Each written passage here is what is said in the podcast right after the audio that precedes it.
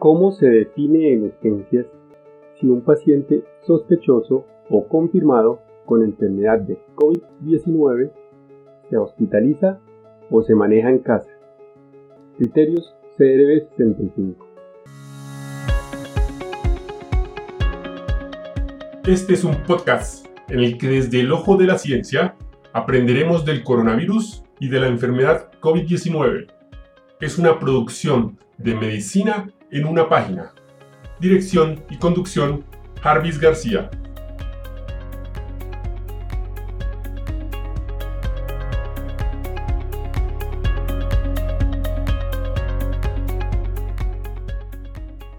Criterios CRB75 es la escala que se utiliza para decidir la hospitalización o el traslado a casa al paciente sospechoso o confirmado con enfermedad de COVID-19.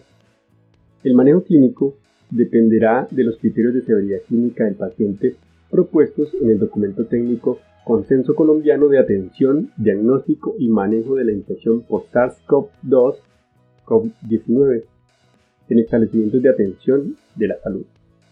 Este lineamiento se indica el uso criterios de CRB 65 para la hospitalización. Los criterios son para la toma de decisiones clínicas para orientar el manejo de los casos. Esta escala se utiliza para decidir hospitalización o traslado a casa. No se debe utilizar para definir ingreso o no a UCI. En la escala, criterios CRB65 para decidir la necesidad de hospitalización se requiere puntuación de más de 0 puntos. Un puntaje de 0 indica un riesgo bajo, 0.9% de mortalidad y probablemente no precisaría hospitalización. Todo puntaje mayor a 0 obliga a considerar la hospitalización. La escala de criterios es así. Tiene cuatro criterios. Cada uno aporta un punto. Primer criterio. El enfermo presenta confusión. Segundo criterio Frecuencia respiratoria mayor o igual a 30 respiraciones por minuto. Tercer criterio. Tensión arterial sistólica menor a 90 milímetros de mercurio o tensión arterial diastólica menor o igual a 60 milímetros de mercurio. Cuarto criterio. Edad es igual a mayor de 65 años. ¿Qué significan estas puntuaciones de riesgo y cuál es la conducta?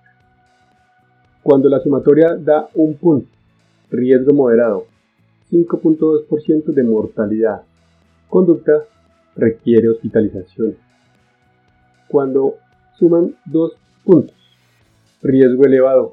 12.2% de mortalidad. Conducta requiere hospitalización. Cuando suma 3 puntos. Riesgo alto. 31.2% de mortalidad. Conducta requiere hospitalización. Y por último, cuando suma 4 puntos. Riesgo alto, 31.2% de mortalidad. Conducta requiere hospitalización. Es importante aclarar que en el sistema de evaluación de la neumonía adquirida en la comunidad se usa el CUR 65 y el Ministerio de Salud y Protección Social propone utilizar para el manejo de la infección SARS-CoV-2 COVID-19 los criterios CRB65. Este último se diferencia en que no toma en cuenta los niveles de urea sanguínea. Tiene por tanto solamente cuatro parámetros. La existencia de confusión, la frecuencia respiratoria, la tensión arterial sistólica y la edad del enfermo. Por tanto, el número máximo de puntos es de 4, en lugar de 5 del CUR 65, por lo que la gama de mortalidades atribuidas es algo más compacta. Ha sido validado en varios trabajos y sus condiciones de sensibilidad y especificidad en la atribución de la mortalidad parecen ser muy similares al PUC 65. Y hasta aquí el episodio de hoy. Nos encontraremos en el siguiente. Chao, chao. Recuerden, pensando en el coronavirus, al enemigo es mejor conocerlo para acabar, acabar, acabar, acabar.